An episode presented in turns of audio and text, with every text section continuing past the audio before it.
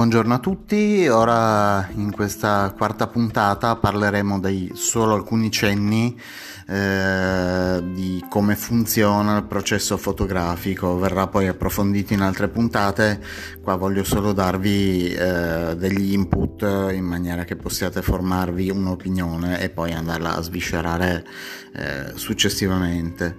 Eh, la fotografia eh, non è altro che la formazione di un'immagine luminosa, eh, normalmente questo avviene attraverso un obiettivo sia sulle macchine digitali sia sulle macchine analogiche. Eh, infatti l'immagine può essere registrata, eh, ho scritto sui miei appunti, eh, con un mezzo digitale attraverso un sensore optoelettronico eh, e poi una susseguente archiviazione e manipolazione attraverso un computer oppure attraverso la pellicola con un procedimento chimico, soluzioni di sviluppo e una camera oscura. Eh, ovviamente è impossibile negare che adesso il digitale stia prendendo sopravvento sull'analogico, però mh, mm, l'analogico dà ancora le sue belle soddisfazioni. Eh, per chi lo sa usare, soprattutto per chi sviluppa eh, fa tutto il percorso dall'inizio alla fine, eh, mentre sul digitale la parte di eh, stampa, sì certo si possono elaborare le fotografie, però non hai quella parte artigianale, vintage che, che invece prevede la, eh, la macchina analogica pellicola. Eh, per scattare buone fotografie non è necessario eh, conoscere procedimenti chimici oppure l'optoelettronica che ho citato prima, però è, è abbastanza importante avere eh, la capacità tecnica per controllare i risultati che vogliamo ottenere. Questo avevo già parlato in una puntata prima, e, è ovvio che a seconda delle situazioni uno debba ehm, debba cercare di venire a pari con, le, con la situazione con la quale si trova davanti. Eh, moltissimi aspetti che permettono di formare un'immagine eh, del, del, vostro soggetto eh, sono identici sia per digitale sia per tradizionale. Eh, in, in, brevissimo, la luce riflessa dal soggetto inquadrato passa attraverso un obiettivo, questo obiettivo la converge in modo da formare un'immagine nitida. E l'obiettivo è posto ovviamente sulla parte anteriore dell'apparecchio fotografico e all'interno è, è, è, stagno per quanto riguarda la luce, cioè non passa la luce anche perché sennò avremmo tutte le foto con uh, delle disgrazie di, di, di, di, lame di luce che ce le rovinano completamente. Uh, I raggi luminosi in qualunque macchina raggiungono la superficie sensibile solo al momento dello scatto, quando l'otturatore è aperto. Eh, la quantità di luce che arriva sull'otturatore è determinata dal eh, tempo di scatto che noi abbiamo selezionato scusatemi, in fase di, di preparazione, di, di, analisi tecnica dello scatto che dobbiamo andare a fare. Ehm, terzo, cioè secondo eh, punto che dobbiamo settare noi è anche l'apertura del diaframma, quindi eh, il diametro del fascio di luce che entra attraverso l'obiettivo, quindi eh, tempo di apertura e diametro del fascio di luce. Questo, sono, questi, sono, concetti che poi andremo assolutamente ad approfondire, però ora è solo per darvi delle, delle informazioni. Eh, il diaframma è paragonabile, tanto per farvi un esempio, all'iride dell'occhio. Molta luce, l'iride si chiude, troppa luce, l'iride si... Eh, cioè molta luce, l'iride si, si chiude, poca luce, l'iride si apre per permetterci di, di vedere in qualche modo. La stessa cosa funziona per le macchine fotografiche. Ehm, il tempo di scatto anche qua valuteremo poi in episodi successivi, influisce su come viene ritratto il movimento, quindi che sia un mosso o un nitido.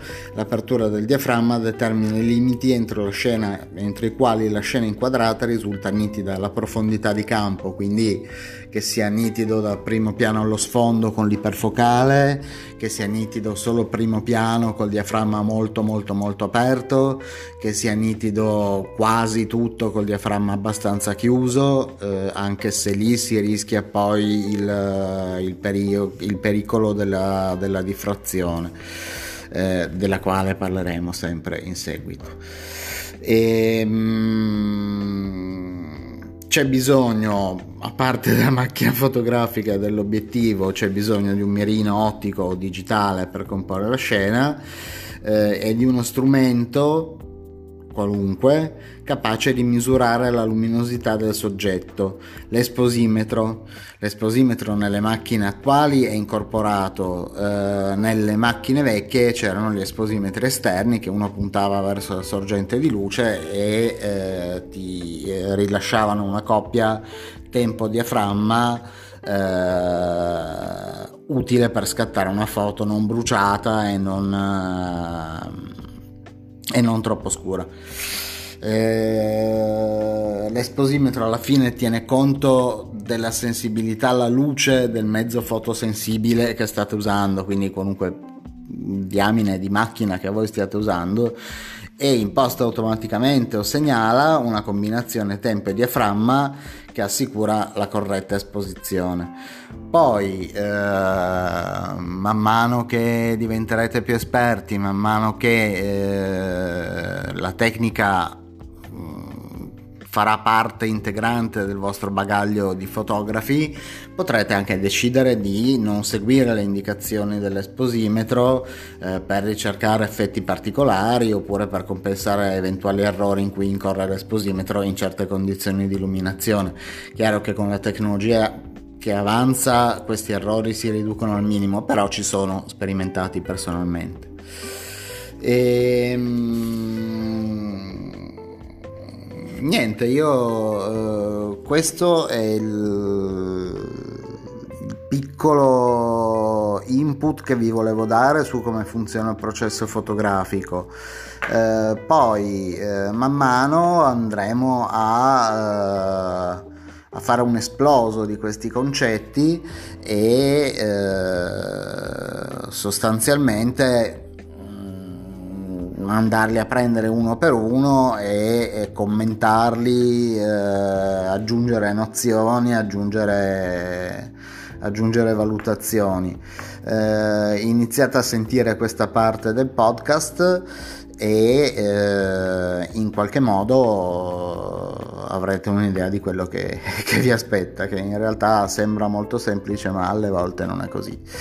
Ehm, non l'ho mai fatto ma lo faccio in questo, eh, vi ricordo il mio sito che è www, mi sono impappinato con la lingua, albertocuccodoro.it la mia pagina Instagram è at albertocuccodoro ok ho sbagliato tutto. Comunque www.albertocuccodoro.it e a cuccodoro su Instagram.